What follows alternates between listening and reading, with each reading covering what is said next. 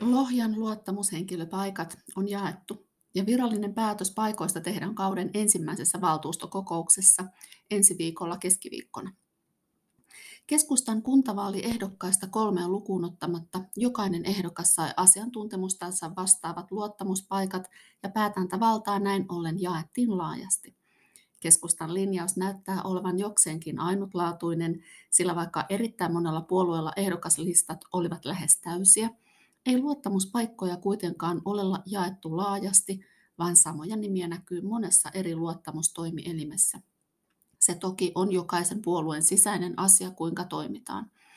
Itse olen keskustan linjaan tyytyväinen, sillä mitä enemmän jaetaan vastuuta, sen paremmin kykenemme toimimaan ja sen laajempia näkökulmia voidaan tarkastella ja keskustella asioista. Sote-lautakunta nousee hyvin tärkeäksi tälläkin kaudella, tosin nyt eri syistä kuin ennen.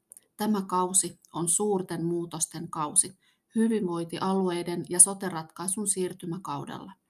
Lautakunnan puheenjohtajaksi nousi alansa ammattilainen, mutta kaupungilla työskentelevä terveydenhoitaja. Uskon, että SDP on tarkistanut, että asiassa ei ole kuntalan mukaista kelpoisuutta poistavaa asiaa, kuten pykälässä 74 vaalikelpoisuus muihin toimielimiin. Vaalikelpoinen lautakuntaan ja valiokuntaan on henkilö, joka on vaalikelpoinen valtuustoon, ei kuitenkaan yksi asianomaisen lautakunnan tai valiokunnan alainen kunnan palveluksessa oleva henkilö.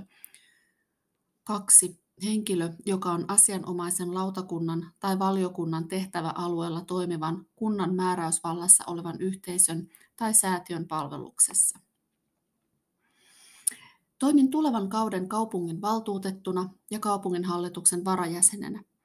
Moni on ihmetellyt, miksi minulla ei ole lautakuntapaikkaa, vaikka sitä minulta moni odotti, ja vielä viime metreille ajattelin itsekin olevani lautakunnassa valtuustopaikan lisäksi.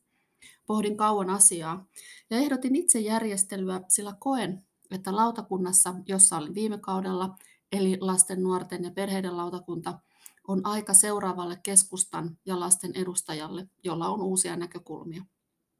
Hän tulee uskoakseni myös olemaan nouseva tähti seuraavalle kaudelle. Ilman muuta tuen ja autan uutta jäsentä, se on sanomattakin selvää. Tämän lisäksi, että minulla ei ole lautakunnan jäsenyyttä, pystyn jakamaan aikaani enemmän perheelleni, mutta myös tuleville vaalihaasteille, joita pidän myös tärkeänä. Aikaa on vain jaettava. Näiden luottamuspaikkojen jaon myötä uusi kausi pääsee alkamaan. Kaudesta tulee kova ja erittäin mielenkiintoinen. Varmasti tulen kohtaamaan uusia haasteita ja saan mielenkiintoisia tehtäviä. Minua on jo pyydetty jatkamaan omaishoidon neuvottelukunnassa asiantuntijajäsenenä ja siihen olen jo lupautunutkin. Kiittää luottamuksesta.